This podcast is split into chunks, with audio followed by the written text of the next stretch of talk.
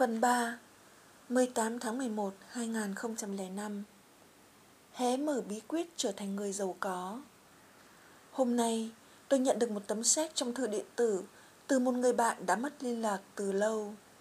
Tấm séc này chỉ bằng một phần khoản tiền mà anh ấy đang nợ tôi.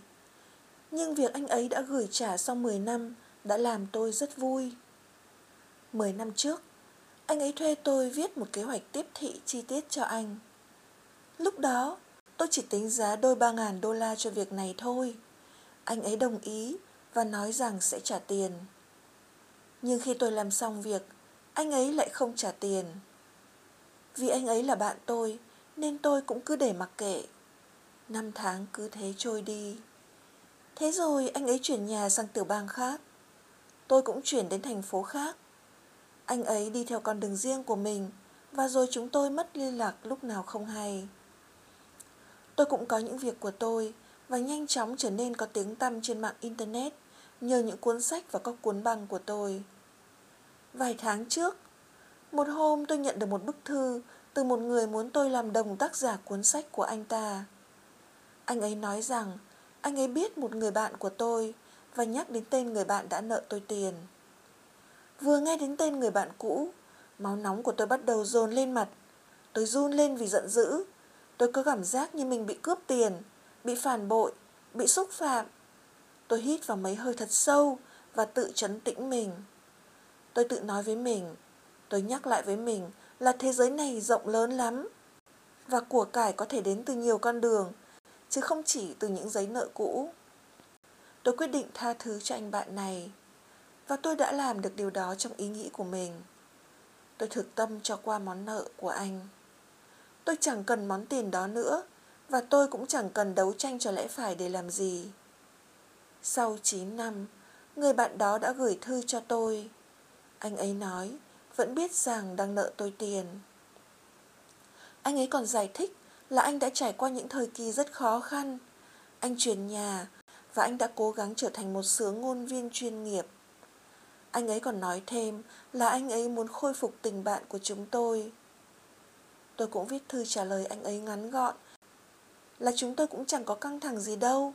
Tôi còn đề nghị anh ấy giải quyết triệt đề chuyện nợ cũ bằng cách viết gửi cho tôi một tờ séc chỉ mang tính cách tượng trưng khoảng 20% số anh ấy nợ và thế là anh ấy đồng ý.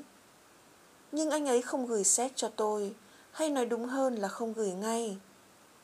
Vài tháng sau, tôi lại mới nhận được thư của anh ấy. Lần này thì anh ấy lại giải thích tình cảnh của anh ấy cho tôi.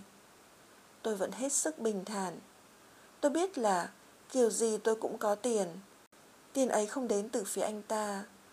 Vũ trụ, ý tôi ở đây là một thế lực nào đó lớn hơn bản thân bạn, sẽ phân phát tiền cho tôi chừng nào tôi còn nằm trong quỹ đạo của nó. Và giữ hòa khí là một cách rất tốt để không bị chệch ra ngoài quỹ đạo đó. Và như tôi đã nói lúc đầu, cuối cùng thì hôm nay tôi cũng nhận được tờ séc. Tôi không biết người bạn của tôi có cảm giác gì khi ký tờ séc này. Tôi hy vọng là anh ấy làm điều đó với tâm trạng tràn ngập niềm vui. Nếu thực sự như vậy, anh ấy đã mở đường cho dòng tiền đến với mình. Tôi biết rằng khi tôi ký tấm séc 500 đô la cho anh trai của tôi, người đã từng giúp đỡ tôi nhiều lần trong suốt 20 năm trời, và cuối cùng tôi đã trả được hết nợ cho anh. Tôi cảm thấy người lâng lâng không tả nổi. Ký sách trả cho Tết làm tôi có cảm giác như mình là vua. Và điều đó đã mang đến cho tôi một cảm giác bình yên đến mức chỉ riêng điều này thôi cũng đáng giá cả triệu đô la. Tôi gọi cảm giác yên ổn này, hay là sự cứu rỗi cũng được, nếu bạn muốn, là chìa khóa bí mật đến kho tàng của cải. Bạn giữ nỗi bực dọc hay giận dữ vì có người nợ tiền bạn không trả hay vì bạn đang mang nợ ai đó ở đâu? Hãy giải phóng chúng ra ngoài. Hãy tự nói chuyện với mình. Hãy cho bản thân bạn biết rằng vũ trụ mới là người cho, chứ không phải bạn bè của bạn.